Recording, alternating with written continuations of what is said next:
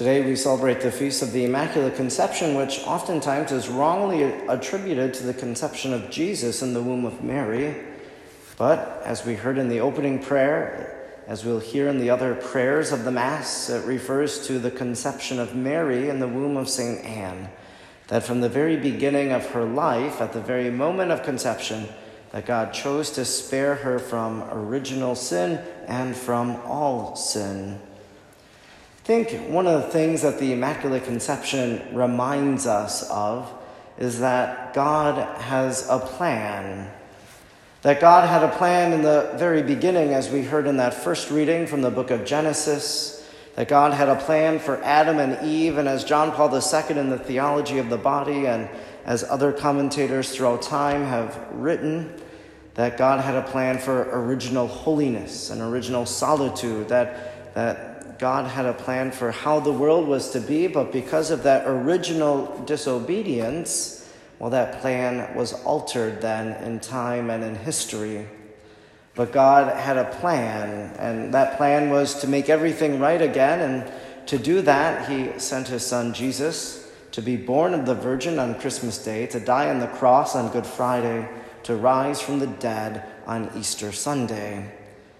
So today, as we hear the gospel of the Annunciation, as we hear how the angel comes and announces the birth of the Savior to the Blessed Virgin and how she says, "Behold, I am the handmaid of the Lord. May it be done to me according to your word." Well, we see that God's plan is coming to completion, that God is unfolding that plan. But even as we hear the Annunciation, that plan began many years prior to that, when God foresaw the merits of the cross, as the opening prayer said, and applied them to Mary at the moment of her conception.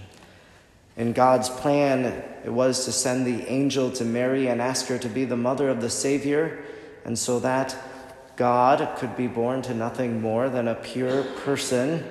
God preserved her from this original sin and from all sin thereafter. Mary's plan, God's plan for Mary's life, reminds us that God has a plan for us, and so we pray that God's will might always be done in our life, that we might pray, "Behold, I am the handmaid of the Lord. May it be done to me according to your word." That today, as God's plan involved Mary's sinlessness at the moment of her conception, we pray that we might be found without sin through the confession of our sins and the forgiveness of them by Almighty God.